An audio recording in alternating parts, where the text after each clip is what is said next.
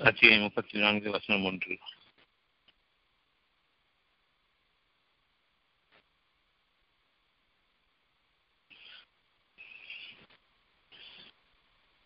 புகழ் அனைத்தும் அன்பா ஒருவனுக்கு. அவன் வானங்களையும் பூமியையும் படைத்தான். மனிதனையும் படைத்தான். வானங்களுக்கும் பூமிக்கும் இடைப்பட்ட ஒவ்வொன்றிலும் அவனுடைய கட்டளைகள் இறங்கிக் கொண்டிருக்கின்றன. பூமி வகையில்.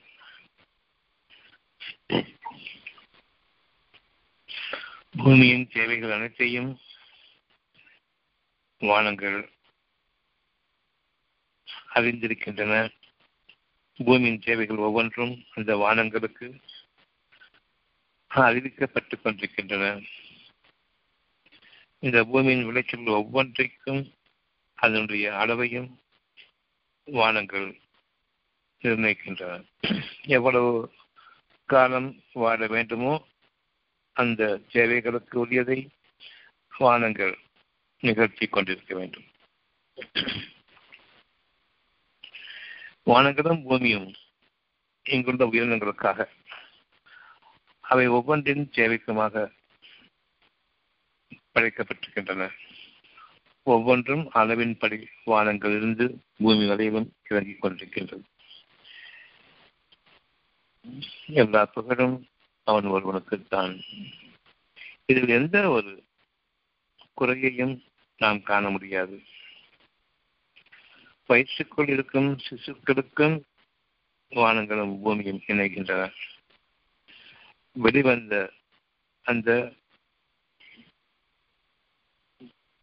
கன்று குழந்தைகள் இன்னும் மரங்கள் செடிகள் உயிரினங்கள் ஒவ்வொன்றும் எவ்விதம் பாதுகாக்கப்படுகின்றன எவ்விதம் வளர்க்கப்படுகின்றன எவ்விதம் முடிவடைகின்றது ஒவ்வொன்றுமே வானங்களிலிருந்து பூமி வரையிலும் தீர்மானிக்கப்பட்டதாக இருக்கின்றது.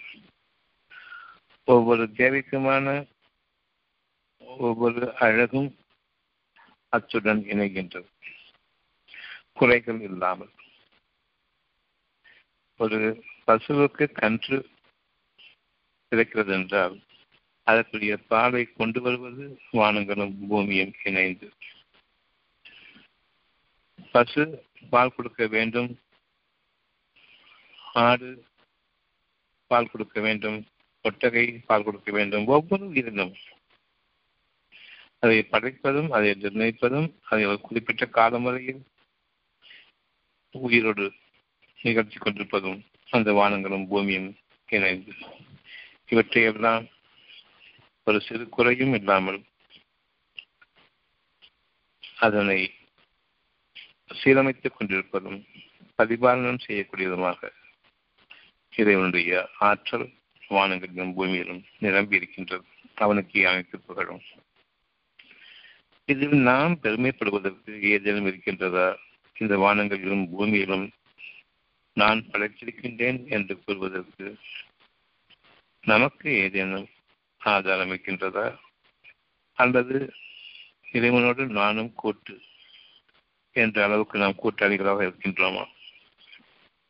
அவன் ஒருவனுக்கே அனைத்து புகழும். நான் படித்த நான் படிக்கப்பட்ட நாளிலிருந்து கர்ப்பத்தில் நான் உருவாக்கப்பட்ட நாடிலிருந்து இன்று வரையில் என்னுடைய தேவைகள் இருக்கின்றன. அந்த தேவைகள் ஒவ்வொன்றுக்கும் வானங்கள் குறிப்பிடப்பட்டு பூமியில் பதிவாக்கப்பட்டு இவை இரண்டுக்கும் இடையே அவை சீரமைக்கப்பட்டு அந்த அழகான உலகத்தில் கர்ப்பத்தில் எப்படி எனக்கும் அந்த கர்ப்பம் என்ற உலகத்திற்கும் தனியான தொடர்பு. தாய் தந்தையருக்கும் தொடர்பு கிடையாது. அதே போன்று இந்த பூமியில் நான் பிறந்த அடுத்த நிமிடமே அந்த நொடிப்பொழுது எனக்கான மூச்சு காற்று உயிர் மூச்சாக நான் எடுக்கக்கூடிய அந்த நேரம் பூமிக்கும் வானத்திற்கும் இடையே கட்டுப்பட்டிருக்கக்கூடிய ஒவ்வொரு உயிர் சக்தியும் எனக்காக பிரத்யேகமாக அமைக்கப்பட்டு விடுகின்றது. என்னுடைய காலமும் நேரமும் உருவாகின்றது. இந்த காலத்தையும் நேரத்தையும் நாம் கணித்து இது நல்ல நேரம் இது கெட்ட நேரம் என்று கூறுகின்றோமே. ஏதேனும் ஆதாயம் இருக்கின்றதா? இந்த வகையில் பார்க்கும் பொழுது இந்த சத்தியத்தை கொண்டும் இந்த நேர்மையை கொண்டும் பார்க்கும் பொழுது ஏதேனும் ஆதாயம் இருக்கின்றதா? நான் என் நேரத்தை நிர்ணயிப்பேன் வானங்களில் என்று தேவைகளை நான் அங்கு நிர்ணயிப்பேன் பூமியில் அதனுடைய பதிவை நான் நிர்ணயிப்பேன் இவற்றுக்கிடையே இருக்கக்கூடிய ஒவ்வொரு உயிர் சக் உயிரோட்டத்திற்குரிய அவ்வளவு அம்சங்களையும் நான் தீர்மானிப்பேன் நிர்மாணம் செய்வேன் என்று நம்மால் எந்த ஒன்றுக்கும் இறைவனோடு கூட்டாக இறைவனுக்கு இணையாக நான் இருக்க முடியுமா? அவ்வாறெனில் எப்படி நாம் நேரத்தையும் காலத்தையும் நல்ல நேரம் கெட்ட நேரம் என்று கணிக்கின்றோம்? இப்பொழுது நாம் செய்யக்கூடிய மிக கெட்ட காரியம் நல்ல நேரம் கெட்ட நேரம் பார்ப்பது இறைவன் ஒருவனுக்கு மட்டுமே அனைத்து புகழும் வானங்களுக்கும் பூமிக்கும் அதிபதியாக இருக்கக்கூடிய இறைவன் எனக்காக என்னுடைய உலகத்தை அமைத்திருக்கின்றான். ஒவ்வொருவருக்காகவும் தனித்தனியான உலகத்தை அவன் அமைத்திருக்கின்றான் என்பதை நாம் தெளிவாக உணர்ந்து கூற வேண்டும். எல்லா புகழும் அல்லாவுக்கு அவன் ஒருவனுக்கு. யார் படைத்தானோ அவன் ஒருவனுக்கு. ஒவ்வொருவருக்கும் தனித்தனியான நேரமும் காலமும் அவனோடு இணைந்திருக்கின்றன. வாழ்நாள் முடியும் வரைக்கும் ஒவ்வொரு மனிதனுக்கும் தனி உலகம் படைத்தானே அந்த இறைவனுக்கு எல்லா புகழும். ஒவ்வொருவருக்கும் வானம் இன்னும் மேலாக இன்னும் மேலான ஒவ்வொன்றையும் அடுக்கடுக்காக உயர்வுக்குரிய பாதைகளை கொண்டு அமைத்தானே. அதற்குரிய நேரத்தையும் காலத்தையும் ஒவ்வொரு அடுக்கிலும் உயர்விலும் நாம் பல சிகரங்களில் உயர்ந்து அவற்றின் வாயில்கள் திறக்கப்பட்டு அடுத்த உலகத்திற்கு அடுத்த வாயில்கள் திறக்கப்பட்டு அந்த சிகரத்தில் அடுத்த உலகங்கள் என்று உங்களுக்காக உங்களுடைய பாதைகளை திறந்து ஒரு உலகத்திலிருந்து மற்றொரு உலகத்திற்கு பிரசவிக்க செய்வானே அந்த அல்லாவுக்கு எல்லா புகழும். நாம் இப்பொழுது ஒரு பிரசவ காலத்தில் இருக்கின்றோம். பத்து மாதங்கள் உங்களுடைய கருவறையில் தாய்மார்களின் கர்ப்பங்களில் நீங்கள் வளர்ந்த போது எப்படி உங்களுக்கு அடுக்கடுக்கான உயர்வுகளை கொடுத்து ஒன்றுமே இல்லாதிருந்த ஒரு தசை பற்றத்திற்கு இரத்த ஓட்டம் அடித்து பிறகு அதற்கு எலும்புகளையும் தசைகளையும் உண்டாக்கி அதை தோளால் போர்த்தி அதை அழகாக அமைத்து ஒவ்வொரு அடித்தளத்திலும் உங்களுக்காக உங்களுடைய இறைவன் உங்களை மெருகுட்டி உயர்ந்த சிகரத்தில் கொண்டு வந்து பின்னர் கர்ப்பத்தின் வாயில் வடிவிட்டு நீங்கள் குழந்தையாக அகிலங்களில் ஒரு குழந்தையாக உங்களுக்கென்று புதிய ஒரு கர்ப்பம் இந்த உலகம் அடைக்கப்பட்டது. அதிலிருந்து உங்களுக்கான உயர் மூச்சு உங்களை உருவாக்கியது இப்பொழுது நாம் வாழ்ந்து கொண்டிருக்கின்றோம். தனித்தனியான உலகத்தில். நம்முடைய சிகரம் எட்டும் பொழுது முதல் வானம் திறக்கப்படுகின்றது அடுத்த உலகத்திற்கு நுழைகின்றோம். அங்கு நம் சிகரம் எட்டும் பொழுது எப்படி கர்ப்பத்தில் சிகரம் எட்டும் பொழுது கர்ப்பத்தின் வாயில் திறக்கப்பட்டு ஒரு புதிய உலகத்திற்கு கர்ப்பம் என்ற உலகத்தை விட்டு புதிய உலகத்திற்கு வந்தோமோ? விதமாகவே ஒவ்வொரு உயர்வுக்கும் நம்முடைய சிகரம் எட்ட வேண்டும் அங்கு அந்த வாயில் திறக்கப்பட வேண்டும். நாம் சிகரம் எட்டுதல் முதல் வானத்தின் சிகரத்தை எட்டுவது எப்படி என்றால் எந்த அளவுக்கு நாம் சிந்தித்து உணர்கின்றோமோ அந்த அளவுக்கு சிந்தனையின் வாயில்கள் நமக்காக திறக்கப்படும். இந்த வானங்களும் பூமியும் ஒரே வானம் ஒரே பூமி என்று இருந்த போதிலும் எப்படி ஒவ்வொருவருக்கும் தீர்மானிக்கப்பட்ட காலம் வித்தியாசமாக இருக்கின்றது. ஒவ்வொருவரும் அவரவர் அடையக்கூடிய சுகங்களும் துன்பங்களும் மாறி மாறி ஒருவருக்குள்ளேயே வருகின்றன. ஏன் காலம் நமக்கு எவ்விதம் கர்ப்பப்பையில் எந்த குறையும் இல்லாமல் படைக்கப்பட்டு அந்த உரிய காலம் வரும்பொழுது ஒன்பது மாதத்தில் வெளிவருகின்றோமோ? புதிய உலகுக்கு அதே போன்று நம்முடைய குழந்தையாக இருந்தபோது ஒரு உலகம் சிறுவர்களாக இருக்கும் பொழுது இன்னொரு உலகம். நாம் நம்முடைய அறிவின் முதிர்ச்சிக்கு வரும்பொழுது இன்னர் உலகம். பின்னர் முதுமை அடையும் பொழுது இன்னர் உலகம். அதன் பின்னர் நாம் மரணிக்கும் பொழுது வேறு உலகம். நம்முடைய அறிவின் எல்லையில் ஒரு உலகம் மாறுகின்றது. குழந்தைகளினுடைய அறிவின் எல்லையில் அவர்களுடைய முகத்தோற்றம் மாறுகின்றது. சிறுவர்களாக. சிறுவர்களுடைய அறிவின் முதிர்ச்சியின் போது அவர்கள் பக்குவமடைந்த மனிதர்களாக அவர்களுடைய உருவம் தோற்றம் குணம் மாறுகின்றது. பின்னர் அவர்கள் பருவத்தின் வயதை அடையும் பொழுது அவருடைய குணம் மாறுகின்றது. அவருடைய தோற்றம் மாறுகின்றது செயற்குள் மாறுகின்றது. தனித்தனியான உலகத்தை அவன் அமைத்திருக்கின்றான். ஒரு இருபத்தி ஐந்து வயது மதிக்கத்தக்கவன் ஐந்து வயது குழந்தையாக மாறிட முடியாது. ஆனாலும் குழந்தையாக இருந்தபோது அவர்களுக்கு என்று தனியான உலகம் அவர்களுக்கு என்று தனியான பராமரிப்பு அவர்களுக்கு என்று பெற்றோருடைய அளவுக்கு அதிகமான பாசம் வளர்ந்து வரும்பொழுது அந்த பாசமெல்லாம் நீக்கப்படுகின்றது. ஒவ்வொருவரும் தனித்தனியாக வாழ வேண்டும். ஆக முதிர்ச்சியின் போது நாம் சிகரத்தை எட்டுகின்றோம் அறிவின் முதிர்ச்சியில் உங்களுடைய காலம் மாறுகின்றது. உங்களுடைய வானம் திறக்கப்படுகின்றது. எவ்வளவு நாம் வானத்திலிருந்து கிரகிக்கின்றோம்? அது எவ்வளவு நான் சிந்தித்து சொந்தமாக உணர்கின்றேன். எது சரி தவறு என்பதை. இதில் தர்மமும் இருக்கின்றது எந்த அளவுக்கு நான் சரியான பக்குவத்தை மனதில் அடைகின்றேனோ இது நல்லது என்பதையும் இவ்விதமாக செய்வது தர்மம் இல்லை என்பதையும் இறுதியில் இறைவனுக்கு இது பிடிக்காது என்று அந்த இறை உணர்வை கொண்டு இறைவன் ஒருவன் இருக்கின்றான் என்ற அந்த ஒரு சிகரத்தின் உச்சியை நான் அடைகின்றேன் உச்சத்தை அடைகின்றேன் என் இறைவன் யாவற்றின் மீதும் சக்தி பிழைத்தவன் என் இறைவன் விதித்த ஒன்று இங்கு நிகழ்ந்து கொண்டிருக்கின்றது. ஒவ்வொருவருக்கும் தனித்தனியே. ஒவ்வொரு உயிரினத்திற்கும் தனித்தனியே. அவன் விதித்த ஒரு கட்டளை அங்கு நிறைவேறிக் கொண்டிருக்கின்றது. ஒவ்வொரு சூழ்நிலையிலும் ஒவ்வொரு வானம் திறக்கப்படுகின்றது. நம்முடைய வானங்கள் திறக்கப்பட வேண்டும். என்னுடைய மனம் அமைதி அடைய வேண்டும். ஒவ்வொரு உயர்வின் போதும் நான் அமைதி அடைய வேண்டும். குழந்தையாக இருந்தபோது கவலையே தீண்டுவதில்லை. குழந்தையாக இருந்தபோது எனக்கும் மற்றவர்களுக்கும் எந்த விதமான பகை உணர்வு கிடையாது. என்னுடைய பெற்றோர்களுக்கும் அவர்களை போன்று மற்றவர்களுக்கும் உறவினர்களுக்கும் இடையே கடுமையான பகை இருக்கலாம். ஆனால் எனக்கு அவர்கள் மீதோ யார் மீது பகைமை கொண்டிருக்கின்றார்களோ அவர்கள் மீதும் எந்த விதமான பகையோ எந்த விதமான சச்சரவுகளோ கிடையாது எனக்கு என்று தனி உலகம்.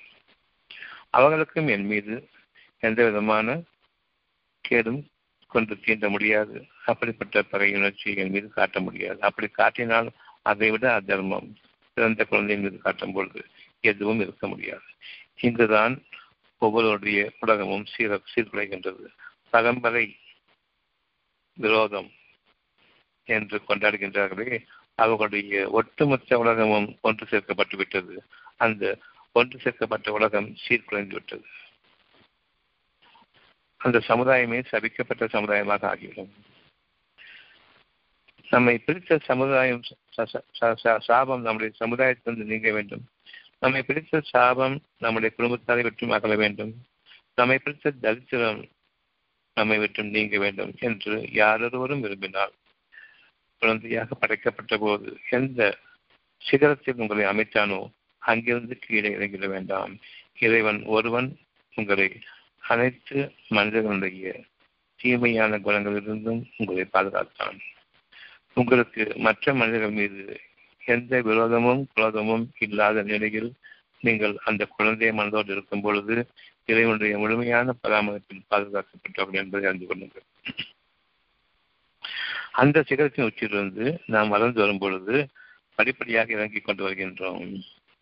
இனி நான் தான் வாழ வேண்டும் என்ற எண்ணம் வரும் பொழுது பூமியின் அடிமட்டத்தை தொட்டுவிட்டோம்.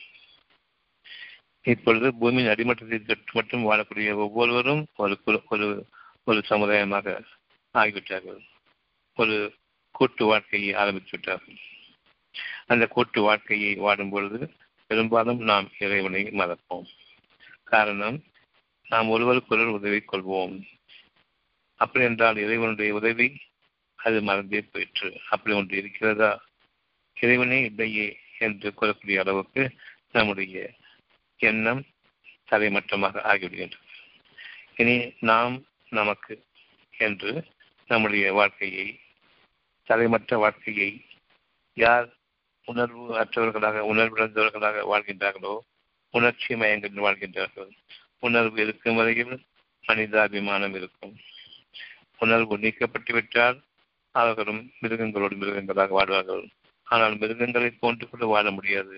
மிருகங்களை இறைவன் வழிநிறுத்திக் கொண்டிருக்கின்றான். அந்த மிருகங்களுக்கு எண்ணங்களை இறைவன் அமைக்கவில்லை. தான் நேரடியாக வழி வழிகாட்டுகின்றான். குழந்தையாக இருக்கும் பொழுது எப்படி எனக்கு எண்ணங்கள் கிடையாதோ அதை போன்று. நான் என்ற எண்ணத்தோடு ஒட்டிய எண்ணங்கள் கிடையாது. நீ என்ற அந்த தகுதியில் நாம் வாழ்கின்றோம் வாழ வைக்கப்படுகின்றோம்.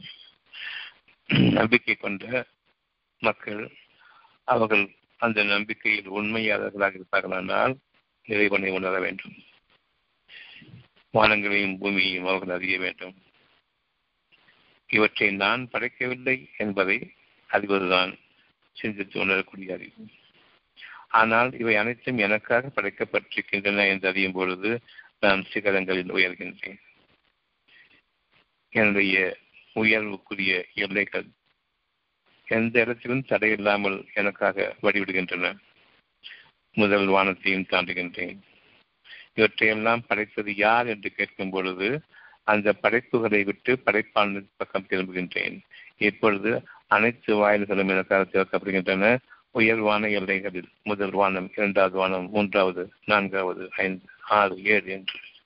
இவ்விதமாக ஒவ்வொரு வானத்திற்கும் இறைவன் கட்டளையிடுகின்றான். அத்தியாயம் நாற்பத்தி ஒன்பது நாற்பத்தி ஒன்று வசனம் பன்னெண்டு.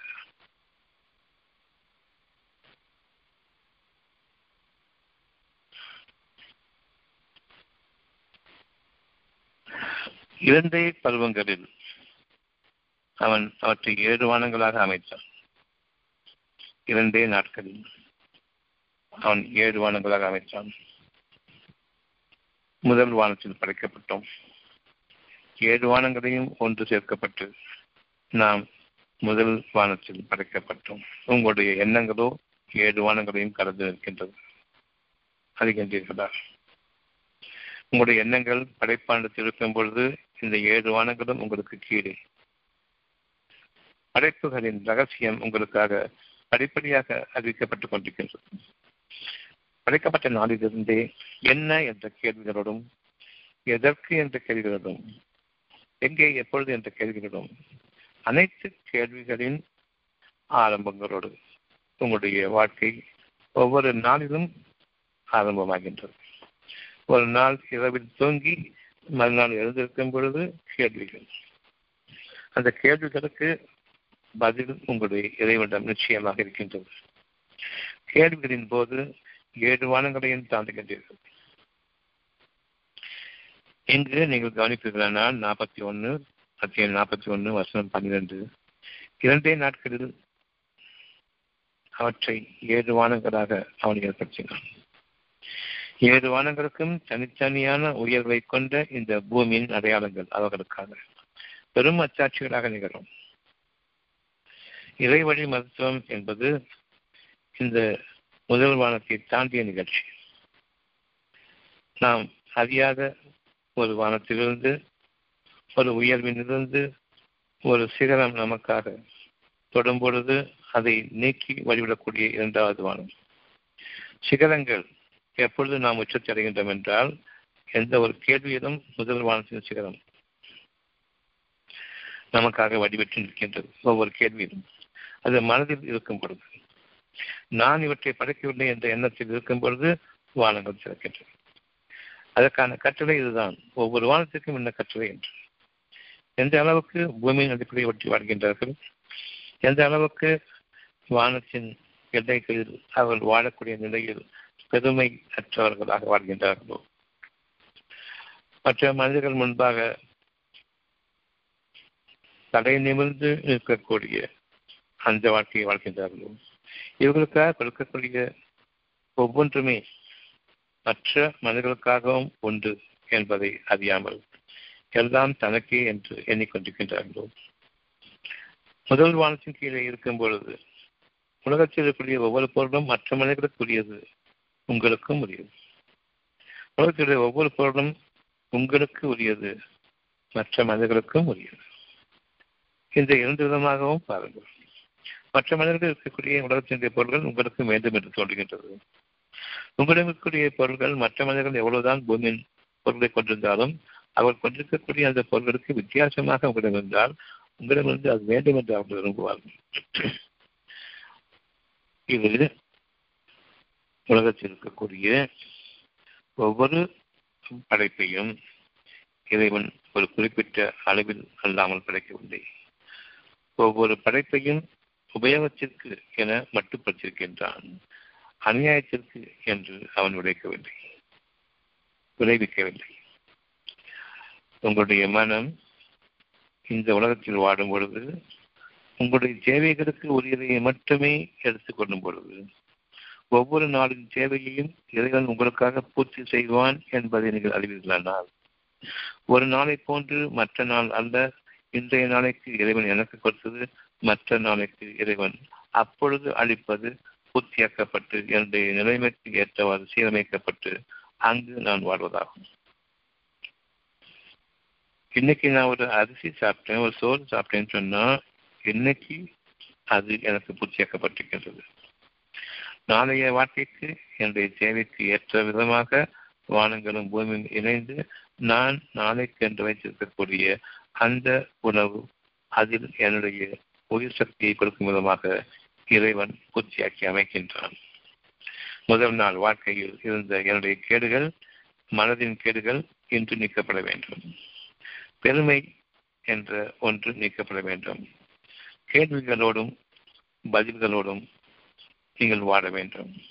அந்த கேள்வியும் பதிலும் உங்களுடைய உள்ளத்தோடு இணைந்திருக்க வேண்டுமே தவிர வெளிப்படையாக மனிதனிடம் கேட்கக்கூடிய கேள்விகளும் பதில்களும் அவ்விதமாக உலகத்தின் அடிப்படையை ஒட்டிய அந்த பதில்கள் கிடையாது.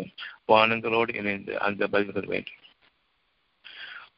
எப்பொழுது திருத்திரம் என்றால் உங்களுடைய மனதிற்கு இறைவன் ஒருவன்தான் என்ற அந்த எண்ணத்தை கொண்டு ஒரு பதில் கிடைக்கும் போது மட்டும்தான் மறைவான அந்த வாழ்க்கையின் பகுதிகள் நமக்காக வெளிச்சமாகும். நாம் நம்பிக்கை கொள்வோம். உண்மைதான் என்றும் நம்முடைய மனம் ஆறுதலும் அடையும். பின்னர் ஆறுதல் அடைந்த மனம் நமக்கு வாழ்க்கைக்குரிய ஆதாயமாகவும் அழகான ஆதரவாகவும் அரவணைப்பாகவும் இருக்கும். உங்களுடைய எண்ணம் பொதுவாக கேள்விகளை கொண்டதாக இருக்க வேண்டும். அந்த கேள்விகளுக்கு உங்களுடைய உள்ளம் பதில் சொல்வதாக அமைய வேண்டும். மனமும் உள்ளமும் இணைந்திருக்கின்றன ஒவ்வொருவருக்கும் அது எந்த அளவுக்கு தனித்தனியானதோ அவருடைய உடல் இயற்கையும் ஒருவர் உடல் இயற்கையை போன்றதல்ல.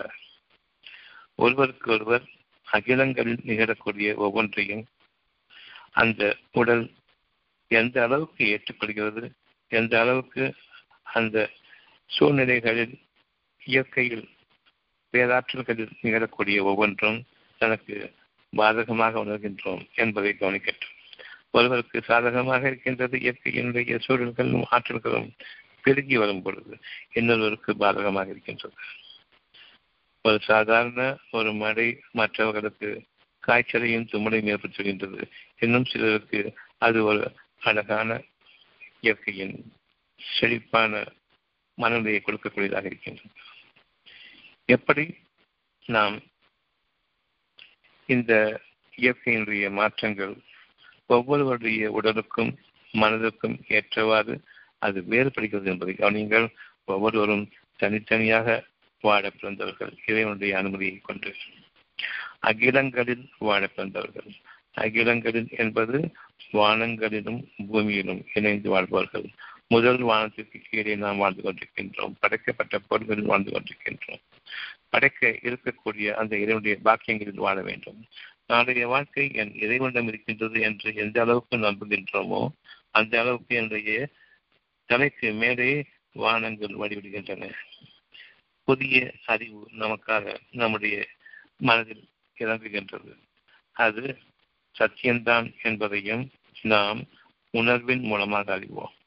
உணர்ச்சிகளின் மூலமாக அல்ல. கேள்வியை கேட்கும் பொழுது ஞானங்கள் நம்முடைய பதில்களாக அமைகின்றன. அது உணர்வின் அடிப்படையில் அது ஞானங்கள். இனிதான் அந்த ஞானங்கள் எனக்காக வானங்களிலிருந்து பூமியில் விடைய ஆரம்பிக்கின்றது. அந்த விளைச்சல் என்னுடைய மனதின் ஞானங்கள். பூமியில் விளையக்கூடிய விளைச்சல்களுக்கு ஒவ்வொன்றுக்கும் குறிப்பிட்ட காலத்தவணை உண்டு. வானங்களிலிருந்து முதல் வானத்தின் இடைகளுக்கு அப்பால் இருந்து இறங்கக்கூடிய ஒவ்வொன்றிலிருந்தும் நான் கிடைக்கக்கூடிய அந்த பாக்கியங்கள் ஒவ்வொன்றுமே காலத்தின் அளவும் நேரமும் இறைவனத்தில் வித்தியாசப்பட்டதாக அமைகின்றது. இறைவன் கூறுகின்றான் அந்த வேலை கண்ணிமைக்கும் பொழுது உங்களுக்கு முன்பாக நிற்கும்.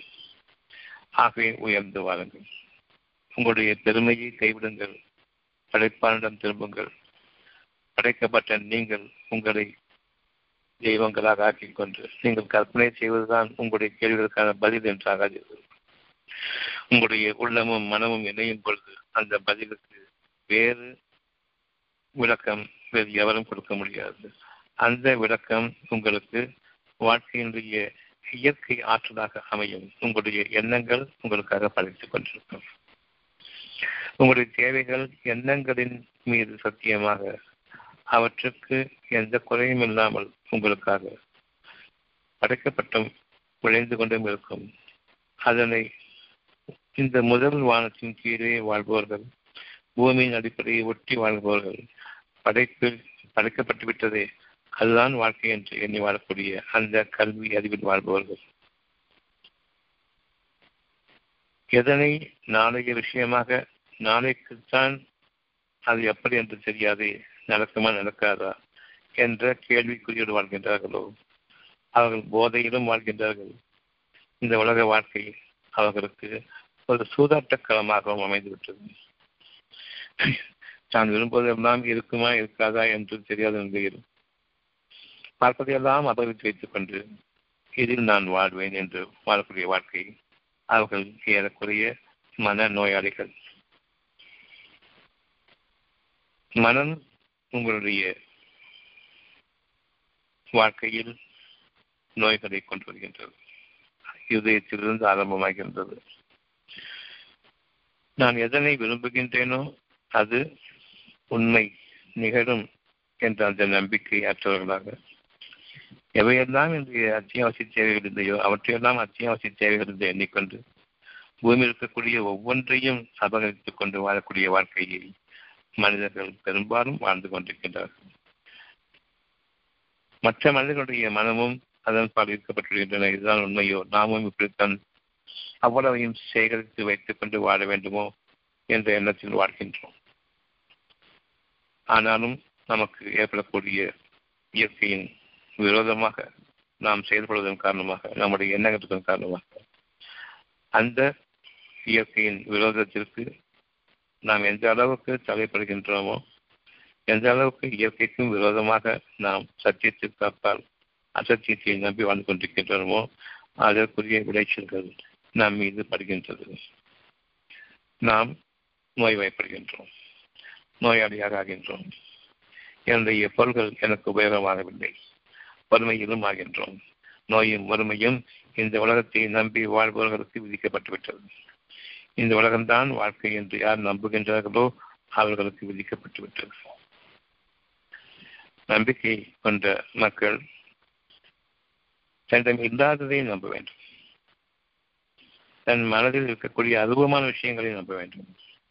கண்களுக்கு புறப்பட்ட வெளிப்படையான விஷயங்களை நாம் நம்புவது என்பது ஏற்கனவே படைக்கப்பட்டுவிட்ட விஷயங்களை நம்புவதும் நாம் உயிரோடு வாழ்கின்றோம் என்று அதனையே வாழ்க்கையாக உண்மைதான் என்று ஏற்றுக்கொண்டால் போதையில் ஆகிவிட்டோம் மனக்குழப்பத்தில் ஆகிவிட்டோம் அடைக்கப்பட்ட ஒவ்வொன்றுமே அறிந்து கொண்டிருக்கின்றன. அறிவை நோக்கி செல்லும். அதற்கென்று ஒரு மரணத்தின் நேரம் உண்டு.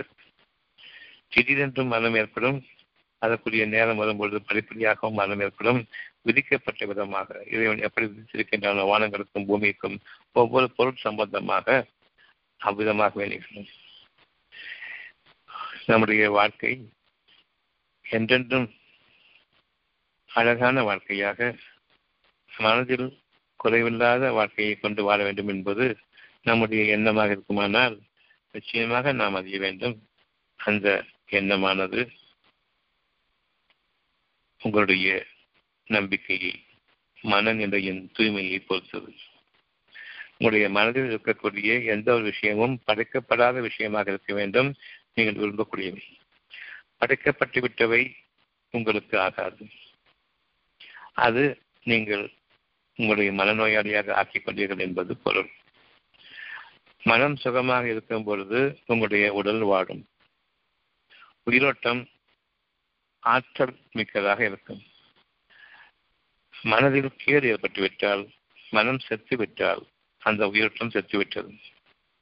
உங்களுக்கான நோய்கள் உருவாகும்.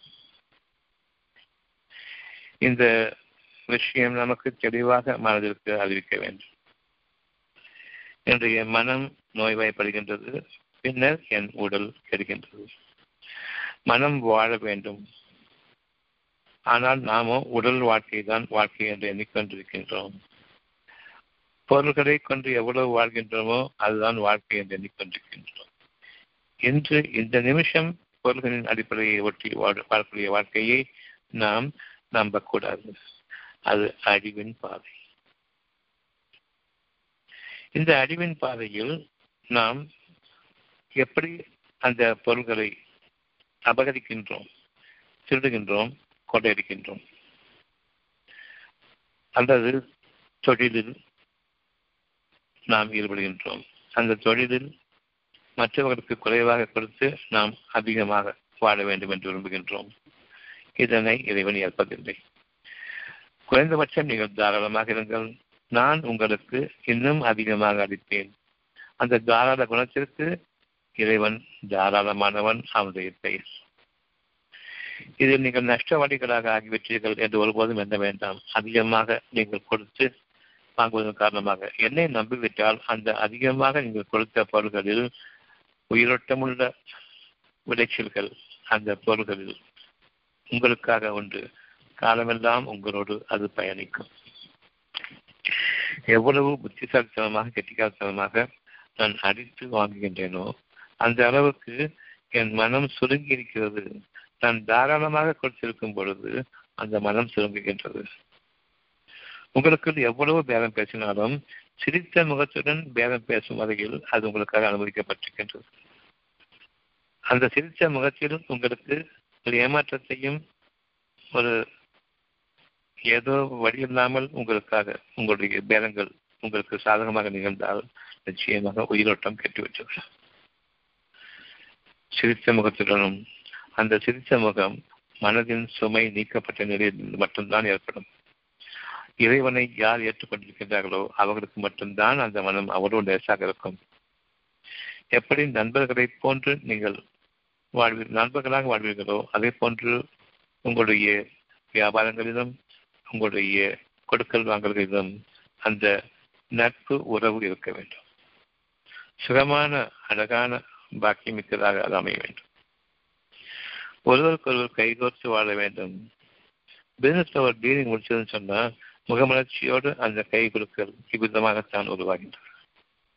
அப்படிப்பட்ட அந்த பேரம் அப்படிப்பட்ட அந்த அழகான வியாபாரம் சிறப்புடையதாக இருக்கும். இன்னும் மனமு வந்து அதிகமாக ஒருவருக்கொருவர் கொடுப்பதில் முந்திக் கொள்வீர்களானால் நிச்சயமாக அவர்கள் இருவரும் சமம் அல்ல ஒருவர் உயர்ந்தவர். இறைவனுடைய பாதை.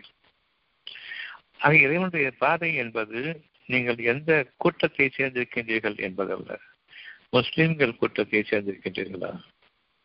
அப்படி என்றால் பிற மதத்தவர்கள் என்று நீங்களாக உங்களுக்கு உருவாக்கி கொண்டு கூட்டங்கள் கூட்டங்களாக வாழ்ந்து கொண்டது. அவர் இந்த கூட்டத்தாரை சார்ந்தவன் இவர் இந்த கூட்டத்தாரை சார்ந்தவர் என்று ஒருவர் மனதில் பாகுபாடுபடுத்திக் கொண்டிருக்கின்றீர்களே மற்றவர்களை வாழ வைப்பது எந்த இறைவன்? அவர்களும் நீங்களும் உங்களுடைய வியாபாரத்தில் ஒன்று கொடுக்கின்றீர்கள் உங்களுடைய கலாச்சாரத்தில் நீங்கள் வேறுபட்டு விட்டீர்கள். ஆனால் உங்களுடைய உணவாதாரத்திற்கு ஒன்றுபட்டே ஆக வேண்டும். நான் ஒரு கடை வச்சுக்கிட்டு நான் இந்து இந்துக்கள் மட்டும்தான் நான் வைப்பேன்னு சொன்னீங்கன்னு சொன்னால் மூடிட்டு போயிடும் அந்த இந்துக்கள்ல நான் இந்த ஜாதி. இவர்களுக்கு மட்டும்தான் நான் கடை என்றால் செத்துவிட்டேன் செத்துவிட்டேன் நான் முஸ்லீம் அவளுக்கு மட்டும்தான் அவளுக்கு இருக்கக்கூடிய பிரிவுகள் இந்த பிரிவுக்கு மட்டும்தான் நான் வியாபாரம் செய்வேன் என்று இருக்கும் பொழுது அங்கும் அவர்கள் இறந்து விட்டார்கள். இப்படி பெரும்பாலான உலகத்தின் மக்கள் அவ்வளவு எந்த கூட்டத்தை சார்ந்தவர்களாக இருக்கின்றார்களோ அவர்கள் இறந்து விட்டார்கள். அந்த கூட்டத்தில் ஒரு அங்கத்தினராக அவர்கள் இருக்கும் வரையிலும் அவர்களுக்கு வானங்களின் வாயில்கள் மூடப்பட்டு விட்டன. நிச்சயமாக அந்த வாயில்கள் திறக்கப்படாது. பூமியில் என்ன விளைகின்றதோ அவற்றை அபகரித்துக் கொண்டு மட்டுமே தான் வாழ முடியும். காரணம் நாளைய வாழ்க்கையில் அவர்களுக்கு நம்பிக்கை இருக்காது. இறைவன் எனக்காக விளைவிப்பான் என்ற அந்த மறுமை வாழ்க்கை வேண்டும். நம்பிக்கை கொள்ள வேண்டும். மறு விளைச்சல் வாழ்வேன் மறு படைப்பில் நான் வாழ்வேன் என்ற அந்த மறுமையின் விளைச்சல்களிலும் மறுமையின் படைப்பிலும் நான் நம்பிக்கை கொள்ள வேண்டும். ஒவ்வொரு நாளும் என்னுடைய தகுதிகள் மாறிக்கொண்டிருக்கின்றன. அதற்கு ஏற்ப என்னுடைய வானங்களும் பூமியும் இணைந்த சூழ்நிலை மாறிக்கொண்டிருக்கின்றன. அனைத்து புகழும் நன்றாக ஒருவனுக்கு. என்னுடைய மனதையும் உள்ளத்தையும் வீணுக்காக படைக்கவில்லை அந்த உள்ளத்திலிருந்து மனதிற்கான அறிவிப்புகளை விளைச்சல்களை வீணுக்காக கொடுக்கப்படவில்லை. நான் ஒருவன் தான் உங்களுக்கு என்ற அந்த எண்ணத்தை விட்டுவிட்டு எப்பொழுது நாம் திரும்புகின்றோமோ நாம் நான் பார்த்துக் கொள்வேன் எங்களுடைய கூட்டங்களை நம்புகின்றேன் என வைத்து விட்டார்கள். இனி கருணையுள்ளவன் அன்புடையவன் புகழுக்குரியவன் உங்களை தன்பால் ஈர்க்க வேண்டியது அவனது கடமையாக இருக்கின்றது. எப்படி உங்களுடைய உடலை வளர்க்கின்றானோ உங்களுடைய மனதையும் வளர்க்க வேண்டிய பொறுப்பு அவனிடம் இருக்கின்றது. அதன் காரணமாக உங்களுக்கு நீங்கள் சம்பாதித்ததிலிருந்து சுவைக்கும்படியான இந்த உலகத்தின் கேடுகளை நாம் சம்பாதிக்கின்றோம். அந்த கேடுகள் ஒன்று வறுமை இன்னொன்று நோய். இந்த இரண்டையும் நீங்கள் அவனிடம் திரும்பாமல் மீட்க முடியாது. இழந்ததை மீட்கும் சக்தி படைத்தவன் அவன் ஒருவன் தான். மீட்கும் சக்தி படைத்தவன் மீட்கும் ஆற்றல் மிக்கவன் மீட்கும். அந்த உங்களுடைய தேவையை தன் மீது கடமையாக்கி கொண்டவன். நான் மீள முடியுமா? மீள முடியுமா? என்று ஒவ்வொரு துன்பத்திலும் நீங்கள் ஆகும் பொழுது உங்களுடைய உள்ளத்தில் நீங்கள் கேட்பீர்கள். ஆம் மீள முடியும் என்று இருக்கும் பொழுது மனித குற்றங்களை நாடுகின்றோம். எங்களுக்கு உதவி செய்யுங்கள். யார் என்ன செய்ய முடியும் என்று அவர்களிடம் தங்களுடைய குறைகளை கூறிக்கொண்டிருக்கின்றோம். அவர் தங்களுடைய குறைகளை நிவர்த்தி செய்ய முடியாத பொழுது மனிதர்களுடைய அடுத்த உதவி டாக்டர்களை நாடுகின்றோம் அல்லது வட்டி கடைக்காரர்களை நாடுகின்றோம். அங்கும் நாம் வைப்பிக்கப்படும் பொழுது ஏமாற்றப்படும் பொழுது பின்னர் எவனோ வினை வினை வைத்து விட்டான் என்று மாந்திரிக மந்திரகம் பக்கம் செல்கின்றோம். அங்கும் இல்லை என்றாகும் பொழுது இறைவனே என்று திரும்புகின்றோம். இவ்வளவு பெரிய ஒரு ப்ராசஸ்ல நம்முடைய வாழ்க்கை நிகழ வேண்டுமா? இவ்வளவு கஷ்டமான பாதையில் ஒரு சூழ்நிலையில் நம்முடைய வாழ்க்கை அமைய வேண்டுமா.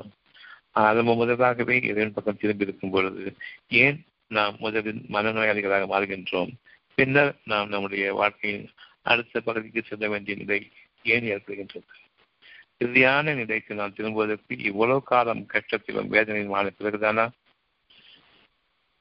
என் இறைவன் எனக்கு போதுமானவன் என்ற அந்த உணர்வு நமக்கு மிக மிக அவசியம். வாழ்க்கை முழுமைக்குமே அகிலங்களின் இறைவன் அல்லாவுக்கு எல்லா புகழும் என்ற அடிப்படையை கொண்டு வாருங்கள். வாழ்க்கை முழுமையிலும் உங்களுடைய எண்ணங்கள் அதை நோக்கி இருக்கட்டும் அகிலங்களின் இறைவன் அவனுக்கு எல்லா புகழும்.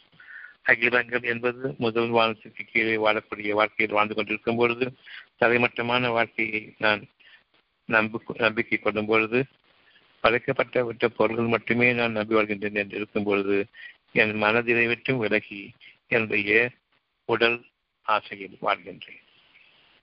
என்னுடைய உடல் சார்ந்த வாழ்க்கையை வாழ்கின்றேன். நாம் உயிரோட்டமுள்ள வாழ்க்கையில் வாழ வேண்டும். உயிர் பார்க்க முடியாது. மனம் அறியும். உணர்வாக அறியும். அந்த உயிரோட்டமிக்க வாழ்க்கை உணர்வோடு கலந்தது. உணர்வின் பக்கம் திரும்பும் பொழுது மட்டும்தான் உயிர் என்ன என்பது புரியும். அந்த உயிரை பற்றி எண்ணமே இல்லாதவர்கள் உடல் சார்ந்த வாழ்க்கையில் வாழ்ந்து கொண்டிருக்கின்றார்கள். கண்கள் காது மூக்கு வாய் தோல் இவ்வளவுதான் என்னுடைய வாழ்க்கை. இதற்கு சுகம் அளித்தால் போதும். இதற்கு மேலாக ஒரு சுகம் இல்லை. மனம்தான் அந்த சுகத்தை அனுபவிக்கிறது என்பதை கூட அவர்கள் அறிய மாட்டார்கள். உடல் தான் அனுபவிக்கிறது என்று எண்ணிக்கொண்டிருப்பார்கள் உயிர் பிரியக்கூடிய அந்த நேரம் வரும்பொழுது மட்டும்தான் வாழ்க்கை போய்விட்டதோ போய்விடுமோ என்று எண்ணுகின்றார்கள். அப்பொழுதும் கூட உடல் சுகங்கள் போயிடும் என்று நினைக்கின்றார்கள். ஆனால் உண்மையில் மனம் அங்கு வேதனைப்பட்டுக் கொண்டிருக்கின்றது. நான் இறந்து விடுவேனோ என்று எண்ணும் பொழுது நாளைய வாழ்க்கையில் கெட்டதை கொண்டு வந்துவிட்டோம். அதே நேரம் நான் வாழ வேண்டுமே என்ற எண்ணமும் எனக்காக வாழ வேண்டும் என்ற எண்ணம் எனக்காக என் மனதின் உள்ளே உள்ளத்திலிருந்து எனக்காக அறிவிக்கப்பட்டுக் கொண்டிருப்பதை நான் மறக்கின்றேன். அந்த இறப்பின் நொடி பொழுதுகளில் ஒவ்வொன்றும் விரக்தியின் வாயில்களில் நிற்கும் பொழுது முதல் வானம் திறக்கப்படுகின்றது. நம்பிக்கை கொள்ளுங்கள். உங்களுடைய இறைவன் உங்களுக்காக இருக்கின்றான். அந்த மனம் விளக்கி அடைந்திருக்கின்றது. இனி மனமிக்க வாழ்க்கையில் வாழுங்கள். உடல் சார்ந்த வாழ்க்கையை வாழாதீர்கள் என்று இறைவன் அறிவித்துக் கொண்டிருப்பது புரிகிறதா என்று கேட்கின்றான். உடல் வாழ்க்கையில் வாழ்க்கை இல்லை. மனம் வாழ்க்கை வாழ்க்கை என்பது புரிகிறதா என்று கேட்கின்றான். யார் புரிகின்றார்களோ அவர்களுக்கு மீண்டும் ஒரு வாழ்க்கை. முதல் வானம் சேர்க்கப்பட்டு இரண்டாவது வானத்திலிருந்து அவர்களுக்கான புதிய உலகம் ஆரம்பமாகின்றது புதிய உயிர் சக்தி ஆரம்பமாகின்றது புதிய உயிரோட்டம் அந்த மனநிலைக்கு ஒரு ஆறுதல் இப்பொழுது ஒரு சுகம் கிடைக்கின்றது எனக்கு சுகமாகிவிடும் என்ற நம்பிக்கை இல்லாமல் எவரொருக்கும் சுகமாக போவதில்லை. என் காலம் மாறிவிடும் என்று ஒருவர் நம்பாமல் எவரொருக்கும் அவருடைய தரித்திர காலம் மாறப்போவதில்லை. நம்பிக்கை என்று வரும் வரும்பொழுது முதல் வானம் திறக்கப்படுகின்றது. அதாவது பொருள் அடிப்படையில் நீக்கப்படுகின்றது. இதை ஒருவன் தான் என்னை பாதுகாப்பான் என்ற அந்த நன்றி உணர்வோடு நாம் இரண்டாவது வானத்தில் பிரசவிக்கின்றோம். பெரும்பாலும் முதல் வானத்திற்கும் இரண்டாவது வானத்திற்கும் இடையே. அதற்கு மேலே ஏழு வானங்கள் இருக்கின்றன முடிவாக உயர்வதில்லை. சொற்ப காலத்திற்கு அடுத்த அடுத்த வாய்ப்பு திறக்கப்பட வேண்டும் சிந்தனையின் காரணமாக. அவ்வாறு இல்லை என்றால் முதல் வானத்திலிருந்து நாம் எப்படி என்னுடைய வாழ்வா மரணமா என்ற எனக்கு கருதப்பட்ட பிறகு எனக்காக வானங்கள் திறந்ததோ அதை போன்று மீண்டும் எனக்கு என்னுடைய மறதியின் காரணமாக நன்றி உணர்வற்றின் காரணமாக நான் முதல் வானத்திலிருந்து தரைமட்டத்திற்கு இறங்குகின்றேன் அங்கு என்னுடைய இரண்டாவது வானத்தின் வாயில்கள் மூடப்படுகின்றது எல்லா வாயில்களும் திறக்கப்பட்ட நிலையில் நாம் இந்த பூமியில் வாழ வேண்டும். அனைத்து வாயில்களும் இந்த வாழ்க்கையில் என்னுடைய ஒவ்வொரு பாதையும் அமைய வேண்டும். ஏழேழு ஜென்மங்களில் நான் வாழ வேண்டும் என்று ஒருவர் விரும்புவார். அந்த ஏழேழு ஜென்மங்கள் என்ன? ஏழு வானங்கள் உங்களுக்காக. தலைமட்டமான வானத்தை விட்டுவிட்டு நீங்கள் வாழக்கூடிய அந்த உயர்வான ஏழு பாதைகளையும் நீங்கள் அடைய வேண்டும். உங்களுடைய இறைவன் உங்களுடைய வாழ்க்கையின் பயணத்தை ஆரம்பிக்கின்றான். இப்பொழுது உடலை விட்டு நான் மனதிற்கு திரும்ப அவ்வளவு வானங்கள் திறந்திருக்கின்றன. எங்கு வேண்டுமானாலும் உங்களை உச்சத்தடையலாம் நான் என்ற எண்ணத்தை கைவிட்டு நீ ஒருவன் தான் அல்லா நீ ஒருவன் தான் நான் பற்றேன் அவனன்றி கதி இல்லை என்று நீங்கள் எண்ணும் காலமெல்லாம் வானங்கள் உயர்ந்து கொண்டிருக்கின்றீர்கள் உங்களுடைய வாழ்க்கை அவன் பொருட்டு நிகழ்ந்து கொண்டிருக்கின்றது என்பதை கவலைக்கு சந்தேகத்திற்கு நம்பலாமா வேண்டாமா நம்பினால் மோசமாகிவிட்டால் என்ன செய்வது? உலகத்தின் பொருள்களை விட்டுவிட்டு அவனை நம்புகின்றோம் நம்ப வழியிலேயே கொஞ்சம் சேமித்து வைத்துக் கொள்ளலாம் என்று இருக்கும்பொழுது இறைவன் மன்னிக்கத்தான் செய்கின்றான். அவனுடைய எண்ணம் இருக்கும் வரையில் நம்மை அவன் மன்னித்துக் கொண்டிருக்கின்றான். அந்த எண்ணங்கள் நமக்கு சீரமைக்கப்படுகின்றன. அந்த எண்ணங்கள் நமக்காக சீரமைக்கப்படும் பொழுது மறைவானவற்றை நாம் அதிகமாக நம்ப ஆரம்பிக்கின்றோம். நாளைய வாழ்க்கையில் இறைவன் எனக்காக நிச்சயமாக படைத்தே ஆக வேண்டும். தன் மீது அவன் கடமையாக்கி கொண்டவன் என்னை படைத்த நாளிலிருந்து நான் அடங்கும் நாள் வரையும் எப்பொழுது நான் என்ற அந்த வார்த்தையில் நாம் வாழ்ந்து கொண்டிருக்கின்றோமே அதை விட்டும் விளக்குகின்றோமோ மனிதர்களிடம் கடுமையான வாழ்க்கையில் அதாவது விட்டு கொடுக்க கொடுக்காத வாழ்க்கையை நான் வைத்ததுதான் சட்டம் என்று வாழக்கூடிய வாழ்க்கையை மாற்றிக்கொள்கின்றார்களோ சத்தியத்திற்காக அவர்களுடைய வாழ்க்கையில் சக்கப்படுகின்றது. நம்பிக்கையை கொண்ட மக்கள் நிச்சயமாக ஒவ்வொரு பகுதியிலிருந்தும் அவர்கள் வாடிக்கப்பட்டுக் கொண்டிருக்கின்றார்கள் என்பது அறியட்டும். எவ்விதமாக வாழ வைக்கப்பட்டிருக்கின்ற கொண்டிருக்கிறார்கள் என்றால் ஒவ்வொரு நம்பிக்கைக்கும் முதல் வானத்திற்கு அப்பாலிருந்து அவர்கள் வாழ வைக்கப்பட்டுக் கொண்டிருக்கின்றார்கள். முதல் வானத்திற்கும் பூமிக்கும் இடையே இருக்கக்கூடிய படைத்த பொருட்கள் அனைத்தையும் கொண்டு வாழ முடியும். மிருகங்களை போன்று மிருகங்கள் அப்படித்தான் வாழ்ந்து கொண்டிருக்கின்றன. ஆனால் நாம் மிருகங்களை பார்த்து வாழ்ந்து கொண்டிருக்கின்றோம். மிருகங்களோடு போட்டி போட்டுக் கொண்டு வாழ்ந்து கொண்டிருக்கின்றோம். எனக்கும் அவற்றுக்கும் இடையே இறைவன் பங்களி பகிர்ந்தளித்துக் கொண்டிருக்கின்றான். ஒவ்வொருவருக்கும் அவனை உணவளிக்கின்றான் என்ற எண்ணத்தை நான் மறந்தவனாக வாழ்ந்து கொண்டிருக்கின்றேன். அவர்கள் ஒவ்வொரு திசையிலிருந்தும் தனக்கு வாழ்க்கை இருக்கிறதாக எண்ணிக்கொண்டிருக்கக்கூடிய நிலையில் அவ்வளவும் ஒரு நாடு இல்லாமல் ஆகிவிடுகின்றது அதற்கென குறிப்பிடப்பட்ட நாள் வரும் பொழுது சமீபமாக நடந்த ஓகி புயலில் எப்படி அந்த டெல்டா மாநிலங்களில் அவ்வளவு பயிர்கள் அவ்வளவு தோட்டங்கள் அவ்வளவையும் ஒரு இரவு பொழுது அடித்தானோ அதை போன்று அழிவு எப்பொழுது வரும் என்று தெரியாது. படைக்கப்பட்ட ஒவ்வொன்றுமே அழியும். அந்த நாளில் நீங்கள் இறைவனை அழைக்கின்றீர்கள். அந்த நிமிடமே அதன் காரணமாக இவ்வளவும் பெரிய அடி மனதில் விழுந்தாலும் சரி அங்கு உடல் அடி வாங்கவில்லை. மனம் அடி வாங்கியது. பரிதவித்து போன அந்த மனதிற்கு இப்பொழுதும் வாழ வைத்துக் கொண்டிருப்பது வானங்கள் வாயில்கள் சிறந்த நேர்ந்திருக்கின்றன இருக்கின்றன எந்த நொடிப்பொழுதில் இறைவனை நம்பினார்களோ அப்பொழுது அந்த மனதில் ஏற்பட்ட அந்த விரக்தி காயம் அடி நம் வாழ்க்கை போய்விட்டதே என்ற எண்ணக்கூடிய எண்ணம் எல்லாம் மாறி இன்னமும் வாழ்க்கை இருக்கிறது என்ற எண்ணம் அவர்களுக்கு ஏற்படுகின்றது. நிச்சயமாக பயபக்தியுடையவர்களுக்கு இந்த உலகம் அவர்களுக்காக ஒரு சோதனைக்காக ஒரு சொற்ப எல்லை வரையில் அமைக்கப்பட்டிருக்கின்றது. அந்த எல்லைக்குள்ளாக அவை அதிகம் கண் முன்பாக அதிகம் எது உங்களுக்கு பாதுகாப்பு வாழ்க்கைக்கு உத்தரவாதம் என்று எண்ணினீர்களோ அவ்வளவும் அதிகம் நிச்சயமாக யார் இறைவனை மனதில் ஏற்றுக்கொண்டிருக்கின்றார்களோ அவர்களுக்கு இந்த உலக வாழ்க்கையில் எவ்வளவு பெரிய அடி விழுந்தாலும் இடியாக இறங்கினாலும் முதல் வானத்தின் வாயில் சேர்க்கப்படும் பொழுது ஏழு வானங்களின் வாய்ப்பும் சேர்க்கப்பட்டிருக்கின்றன. எந்த வானத்தின் நுழைய வேண்டாலும் நுழையட்டும். பூமியின் அடிப்படையை விட்டு விலகட்டும். அவ்வளவுதான். பூமியின் அடிப்படையை விட்டு விலகும் பொழுது அவ்வளவு வாய்ப்பும் திறக்கப்படுகின்றன இது எந்த எந்த அடிப்படையை கொண்டு நாம் வாழ்கின்றோமோ மதுவானத்தை தாண்டப்பட்ட நிலையை நாம் வாழ்கின்றோம். ஒவ்வொருவருமே ஞாபகம் வைத்துக் கொள்ளட்டும். காரணம் அடிபடாத மனமே கிடையாது. அடிவிடாத எந்த மனிதனும் கிடையாது. இந்த உலகத்தின் பொருள்களை தாங்கள் தான் சம்பாதிக்கின்றோம் என்று இருக்கும் பொழுது நம்மையும் மீறி நஷ்டங்கள் ஏற்பட்டு படு பாதகத்தை விடக்கூடிய அளவுக்கு அடி வாங்கக்கூடியவர்களாக நாம் இருக்கின்றோம். அந்த அடி விழுந்ததன் காரணமாகவும் இப்பொழுது எப்படி வாழ்கின்றீர்கள்? உயிர் போய் உயிர் பிழைத்த காலங்களும் உண்டு.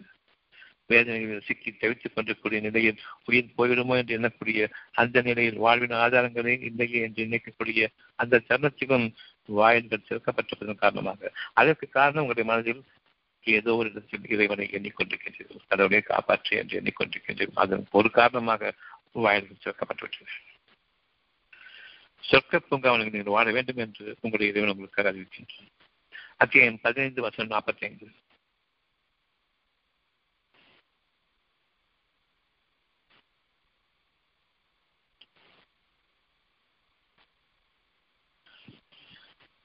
அத்தியம் பதினைந்து வருஷம் நாற்பத்தி ஐந்து பயபக்தியுடையவர்கள். கடவுளே என்று பயப்படக்கூடிய அந்த நேரம் ஒன்று. என்னை காப்பாற்று என்று கதறக்கூடிய அந்த நேரம் இருந்தது. இப்பொழுதும் இருக்கின்றது. ஆனாலும் இவை உணர்வு இல்லாத காரணமாக பயம் இல்லை எப்பொழுது பயம் இல்லையோ நான் என்ற எண்ணம் வந்துவிட்டது. எப்பொழுது பயம் இல்லையோ எந்த விற்குடைய என்னை காப்பாற்றும் என்ற அந்த ஒரு திமிர் வந்துவிட்டது. எப்பொழுது நாளை வாழ்க்கையில் பயம் இல்லையோ இறைவன் தேவையில்லை என்ற அளவுக்கு நாம் ஆகிவிட்டோம். எனினும் இறைவன் நம் மீது பொறுமையாளன். யார் அந்த பயபக்தி கொண்டு வாழ்கின்றார்களோ அவர்கள் வாழ்ந்து கொண்டிருப்பது சுவனபதிகளின் நீருற்றுக்களில் தோட்டங்களில் துறவுகளில் வாழக்கூடிய ஒரு சிறு பகுதியை மனதில் அவர்கள் வாழ்ந்து கொண்டிருக்கின்றார்கள். அது அவர்கள் வாழ்ந்து கொண்டிருக்கின்றது. பொருளின் அடிப்படையில் இன்னும் விளையவில்லை அவர்களுக்காக காத்திருக்கின்றது. இவ்வளவு கஷ்டம் நான் வாழ்ந்துட்டு இருக்கிறேன். சொர்க்கத்தினுடைய ஒரு பகுதி உங்களுடைய கஷ்டங்கள் நீக்கிருக்கின்றது உங்களுடைய மன வாழ்க்கையில் வாழ்ந்து கொண்டிருக்கின்றீர்கள் சத்தியம் உங்களை வாழ வைத்துக் கொண்டிருக்கின்றது. பொருள் அடிப்படையில் பார்க்கும்போதெல்லாம் கவலையும் விரக்தியும். ஆனால் எப்படி வாழ்விக்கப்படுகின்றீர்கள் என்ற ஒரு எண்ணத்தை கொள்ளுங்கள். இறைவன் தன் மீது கடமையாக்கி கொண்டு அந்த அன்பையும் பாசத்தையும் கொண்டு வாழ வைத்துக் கொண்டிருக்கின்றான் அதை உணர வேண்டும் என்றால் மன வாழ்க்கையில் வாழுங்கள். அப்பொழுதுதான் அவனுடைய அன்பும் பண்பும் பாசமும் தெரியும். நான் உங்களுக்காக வாக்களித்ததை தன் பண்பாக கொண்டிருக்கின்றான். வாக்குறுதி மீறுபவர் இல்லை. பண்புகளில் மிக உயர்ந்த பண்பு வாக்குறுதி மீறாதது. வாக்கை பாதுகாத்துக் கொள்வது கொட்டிக் கொள்வது. இத்தகையோருக்கு அமைதி அறிந்தவர்களாகவும் அபயம் பெற்றவர்களாகவும் உங்களுடைய மன வாழ்க்கையை நுழையுங்கள் என்று கூறப்பட்டுக் கொண்டிருக்கின்றது. இரவின் வேலைகள் அப்படிப்பட்ட தருணங்கள். இரவின் காலங்கள் அவ்விதமான காலங்கள். அந்த அமைதியும் பயம் நீங்கிய அபயமும் பெற்றவர்களாக நாம் வாழ வேண்டும். அது மனம் சம்பந்தப்பட்டது. மன வாழ்க்கையில் நுழையுங்கள். வானங்களில் வாடுங்கள் பூமியின் அடிமட்டத்தில் வாழ்ந்துட வேண்டாம். உங்களுக்காக இது ஒரு சோதனை காலம். நீங்கள் வாழ்வது மனதில் தான் செய்த உடலில் இல்லை உடல் வாழ்க்கை உங்களை விட்டும் அறியும் நேரம் வரும்பொழுது இப்பொழுது உயிரை கொடு என்று கேட்பீர்கள் கடவுளை என்று. மனிதர்கள் கொடுக்க முடியாது. அந்த உயிர் வேண்டும் என்றால் வானத்தின் வாயில்கள் சேர்க்கப்பட வேண்டும்.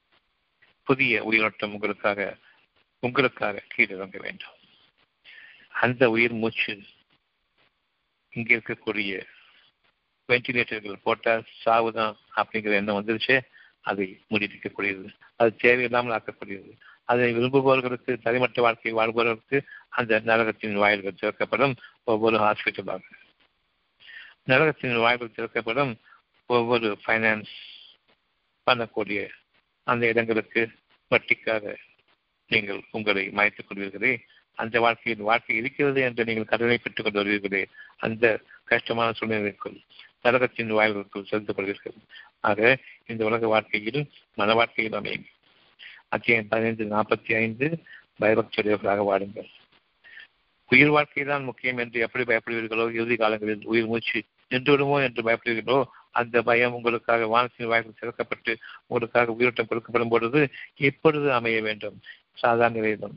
இதனை மறந்து பயம் இல்லாத நிலையில் அறிந்து கொள்ளுங்கள். அந்த பயத்தை அடையக்கூடிய சூழ்நிலை உங்களுக்காக சூழ்ந்து நிற்கிறது என்று அறிந்து கொண்டிருக்கின்றான். அந்த வேலை எப்பொழுது என்று கேட்கிறீர்கள்? எந்த நொடிப்பொழுதிலும் கண்ணிமைப்பதற்கு முன்பாக உங்களுக்கு முன்னால் வந்து நிற்கும். அந்த வாழ்க்கை உங்களுக்கு வேண்டும்.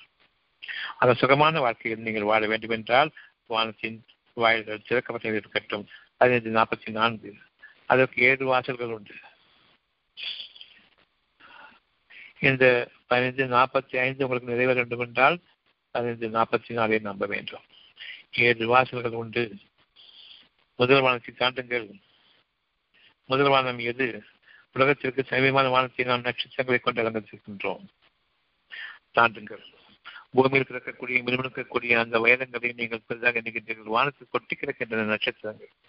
அதை சமீபமான வானமாக அமைத்திருக்கின்றோம் ஆக அதற்கு மேலாக ஒரு பொருள் கிடையாது உங்கள் பார்வைக்கு. சமீபமான வானத்தை விளக்குகளை கொண்டு அலங்கரிக்கின்றோம்.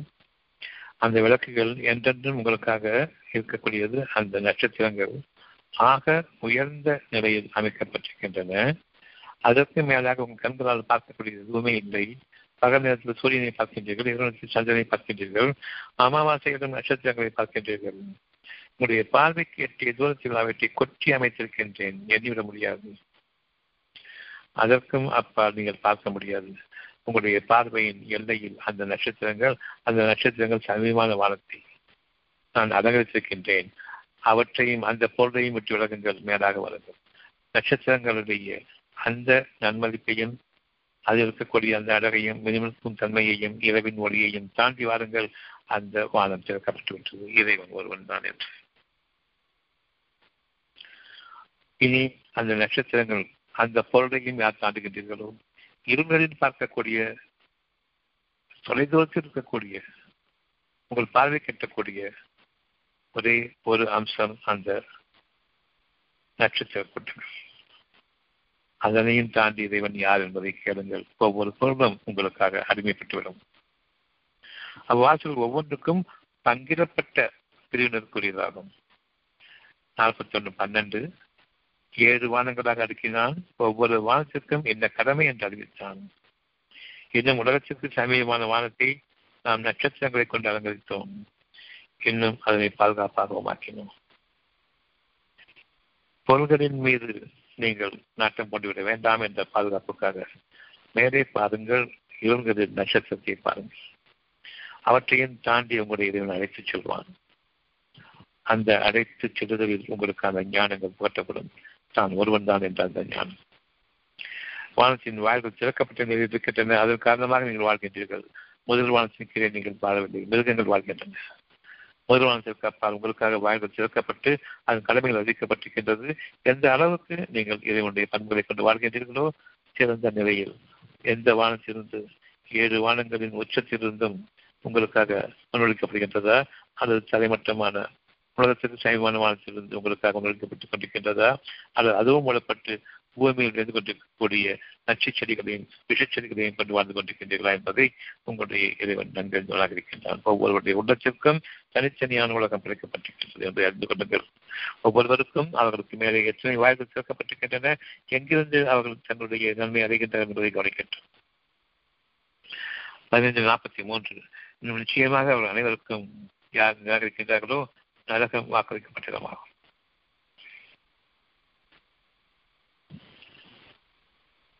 ஒவ்வொன்றுக்கும் அந்த நரகத்திற்கும் பங்கிடப்பட்ட பிரிவு இருக்கின்றன முதல் வானத்திலிருந்து பூமியின் அடிப்படை வரையில் முதல் வானத்தையும் நான் நிராகரித்து மிருகங்களைப் போல் தலை கவிழ்ந்தவனாக வானங்களை பார்க்காமல் உயிரை பார்க்காமல் உயிர் போகும்போது மட்டுமே உங்களுடைய தலை நிமிடம் கடவுளே என்று காப்பாற்றேன் அந்த உணர்வு இருக்கின்றது. அந்த உணர்வும் இல்லாத நிலையில் நரக வாழ்க்கை இந்த பூமியில் அமைகின்றது. ஒவ்வொரு மாசமும் மூடப்பட்டுவிடும். சமீபமானமும் மூடப்பட்டுவிடும். இனி நரக வேதனை குறைந்து விட்டெறியக்கூடிய அந்த நெருப்போடு நெருப்பாக வாழ்வார்கள். ஒவ்வொரு மனிதனுமே இந்த உலக வாழ்க்கையின் நரக வாழ்க்கையின் எரிகட்டையாக அமைவான். உங்களுடைய இறைவன் உங்களுக்காக எல்லா வழிகளையும் அமைச்சிருக்கின்றான். யார் உயர்வான பாதைகளில் இருக்கின்றார்களோ பதினைந்து நாற்பத்தி ரெண்டு. நிச்சயமாக அவர்களுடைய நடிகார்கள் அவர்கள் மீது இந்த உலகத்தில் வாழக்கூடிய பூமியும் வானமும் இணைந்தது உலகம். அந்த வானத்தையும் நீக்கிக் கொண்டு பூமியின் அடிப்படையை ஒட்டி பொருத்திக் கொண்டிருக்கூடிய இந்த மனிதர்கள் இந்த உலக வாழ்க்கையின் எரி நரகின் எலிகட்டைகள் அவர்களோடு கூட்டோ உறவு வைத்துக் கொள்ளாதீர்கள். கூட்டங்கள் கூட்டங்களாக வாழ வேண்டாம். நான் முஸ்லிம் கூட்டம் நான் இந்து கூட்டம் நான் கிறிஸ்தவ கூட்டம் என்று வாழாதீர்கள். தனித்தனியே ஆகிவிடுங்கள் உங்களுடைய இறைவனுக்காக. உங்களுடைய இறைவன் வானங்களை சேர்ந்து வைத்திருக்கின்றான் உங்களுக்காக. அத்தியாயம் முப்பத்தி நான்கு வசனம் ஒன்று.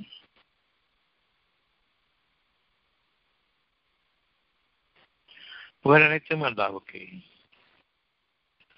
வானங்களில் உள்ளவையும் வானங்களில் ஏழு வானங்கள் உள்ளவையும் பூமியில் உள்ளவையும் அவனுக்கு. இனி மறைவான வாழ்க்கையை நீங்கள் வாழுங்கள். உள்ளமும் மனமும் சார்ந்த உயிர் வாழ்க்கையில் வாழுங்கள். அங்கும் புகழியாகும் அவனுக்கு இன்னும் உயர்த்தப்படுவீர்கள். மேலும் அவன் ஞானம் மிக்கவன். நன்கறிமோண்டமிருந்து உங்களுடைய வாழ்க்கையின் ஆதாரங்களும் உயர்வுகளும் இன்னும் மேலான நன்மைகளும் உங்களுக்காக அடைக்கப்பட்டுவிட்டது இன்று முதலாக உங்களுடைய வாழ்க்கையில் சீரம் சிறப்புமிக்க வாழ்க்கை அவனுக்கு நன்றினோடு வாழக்கூடிய வாழ்க்கை உயிர் வாழ்க்கையில் உணர்வு மிகுந்த வாழ்க்கையில் உடல் வாழ்க்கையில் இருந்து விலகியவர்களாக காப்பாற்றப்பட்டவர்களாக உயர்ந்து வாழ்ந்து விளங்குங்கள் நிச்சயமாக அல்லாஹ் உங்கள் மீது கருணை புரிவதையும் அன்பு புரிவதையும் மீது கடமையாக்கிக் கொண்டான் உங்களுக்கான விளக்கம் என்ன தேவைப்பட்டு ஆ ஐயா சென்னையில இருந்து முரளி ஐயா ஹலோ ஆ இது வசனம் நாற்பத்தொன்னு பன்னெண்டுல நட்சத்திரங்களை கொண்டு வானங்களை அலங்கரித்தோம் இருக்குங்கய்யா. அதுக்கப்புறம் மேலும் அதனை நாம் பாதுகாப்பவும் பாதுகாப்பாகவும் ஆக்கினோம் அப்படின்னு ஒரு வரி இருக்கு இல்லையா? நட்சத்திரங்களால என்ன பாதுகாப்புங்க அது கொஞ்சம் விளக்கம் வேணுங்க. மேலும் மேலும் பூமியில் படைத்திருக்கக்கூடிய ஒவ்வொன்றையும் அதற்கும் மேலும் சூரியனையும் சந்திரனையும் உங்களுடைய இயற்கையாக இருக்கக்கூடிய காற்றுகளையும் உங்களுடைய இயற்கையின் சூழ்நிலைகளையும் அதற்கும் மேலும் நட்சத்திரங்களையும். வானங்களும் இருக்கின்றன என்பதை அதிலிருந்துதான் வாழ்ந்து கொண்டிருக்கின்றீர்கள் என்பதை உங்களுடைய மனதிற்கு அறிவித்து அதற்கும் மேலாக உங்களுடைய வாழ்கள் சிறந்திருப்பதையும் பார்க்க வேண்டி அவ்வளவு அனுகூலங்களையும் கொண்டு உங்களை நாம் பிடித்திருக்கின்றோம் மனதில் ஒரு கவலையை கொண்டோம். உங்களை பாதுகாப்பதற்காக பூமியின் அடிமட்டத்தோடு நீங்கள் சார்ந்திடக்கூடாது என்று நீங்கள் உங்களுடைய வாழ்க்கையை மிருகங்களை போன்று தலை கவிழ்ந்தவர்களாக வாழ்ந்திருக்கிறார் என்பதற்காக வேண்டி அலங்கரித்திருக்கின்றோம். தலைமட்டமான வாழ்க்கையை உங்களை ஈர்த்துள்ள வேண்டும் என்று ஈர்த்துள்ள வேண்டாம் என்ற பாதுகாப்புக்காக. அதற்கு மேலும் இருடைந்த அந்த நட்சத்திரங்களுக்கு மேலாக நாம் காண்பித்திருக்கின்றோம். மேலாக என்ன இருக்கிறது என்ற ஒரு கேள்வியை கேட்பதற்காக வேண்டி. அதுவும் உங்களை ஈர்த்துடக்கூடாது இரவு நேரங்களில் உங்களுடைய பகல் காட்சிகள் மூடப்படுகின்றன. இரவின் காட்சி வானங்களை நோக்கி இருக்கின்றது. அது உங்களுக்கு அமைதியும் இருக்கின்றது. தலைமட்டத்திலிருந்து பாதுகாக்க வேண்டிய அமைதி. அந்த இரவையும் யார் கவனிக்க வேண்டிய விமானத்தையும் யார் கவனிக்க வேண்டியதோ அவர்களுக்கு அதுவும் மூடப்பட்டு விட்டு பின்னர் அவர்களுடைய மனம் பெரும் அதிர்வுக்கும் அதிர்ச்சிக்கும் உண்டாகிவிடும் மூடப்பட்டதாக ஆகிவிடும். ஆக உங்களை இதயம் மூடப்படக்கூடாது என்பதற்காக வேண்டி வெளிச்சம் வானத்தின் இருள்களில் அமாவாசையின் இருள்களிலும் அந்த வெளிச்சத்தை பார்க்க வேண்டி. உங்களுக்காக பாதுகாப்பாக அமைச்சாங்க அந்த நட்சத்திரங்களை. அங்கு நீங்கள் தங்குவதற்காக அல்ல. யார் எப்படி என்பதை அறிவதற்காக வேண்டி உங்களுடைய சிந்தனைகளை தூண்டுவதற்காக வேண்டி அவற்றை அலங்கரித்தோம். அவற்றை நீங்கள் அடைய பெற முடியாது. அந்த குளிர்ச்சி அவ்வளவு தூரத்தில் இருந்தால் மட்டும்தான். இது இரவின் பொழுதுகளில் உங்களுடைய கவலைகளை நீக்கும். தலைமட்ட வாழ்க்கையை விட்டுவிட்டு நீங்கள் முறையவே வாருங்கள். பூமிக்குள் சென்று வயதங்களை சேராதீர்கள். வானத்தில் கொட்டி கிடக்கூடிய வயதங்களை பாருங்கள். ஒவ்வொருவருக்கும் அழகு. அகிலத்தருக்கு அழகு உங்களுக்கு மட்டுமே வேண்டும் என்று உங்களுடைய தலையில் தொங்க வைத்துக் கொண்டு செய்யாதீர்கள் அதை போன்று நான் சீரியல் பல்வை போட்டுவிட்டேன் என்று. தலை மட்டுமாக ஆகிவிடக்கூடாது என்பதற்காக வேண்டி உங்களுடைய அவ்வளவு அறிவையும் ஆற்றலையும் எந்த அளவுக்கு இகழ முடியுமோ அந்த அளவுக்கு இழந்து விட முடியும். உங்களுடைய வண்ண ஜொலிப்புகள் நீங்கள் உங்களுடைய வீடுகளில் அமைப்பீர்களே உங்களுடைய வைபவங்கள் கல்யாணம் அது இதுன்னு சொல்லிட்டு சீரியல் பல்பை போட்டுட்டு இந்த அசிங்கமும் இந்த கேடியும் அதுவும் இரவு நேரங்களில் போட்டால் நல்லா இருக்கும்னு சொல்லிட்டு வானங்களை பிடிக்கிற நட்சத்திரங்கள்லாம் விட்டுட்டு உங்க வீட்டில் அழகாக பார்ப்பாங்க நினைச்சிட்டு இருக்கீங்களே பார்க்கறவங்களும் இருக்காங்க. அப்படிப்பட்ட மக்கள் தொகை தான் அதிகம். இந்த மாதிரியான கேளிக்கை விளையாட்டுகளை நீங்கள் தவிர்த்துக் கொள்ள வேண்டி பாதுகாப்புக்காக வானத்தின் உயர்வான எல்லைகள் அமைத்தோம்.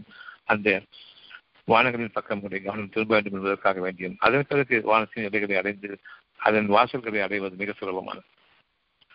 ஆகவே இறைவன் வேலைகளில் இறைவனை அதிகமாக நினைவு கூறுங்கள் காரணம் உங்களுடைய பகல் காட்சிகள் மூடப்பட்டுவிட்டன. புரியுதா? ஆ புரியுதுங்க புரியுதுங்க நன்றுடைய புரியுதுங்க இளைஞர்களுக்கு அல்லாவுக்கு எல்லா புகழும் நன்கறிந்தவன் ஞானமிக்கவன்.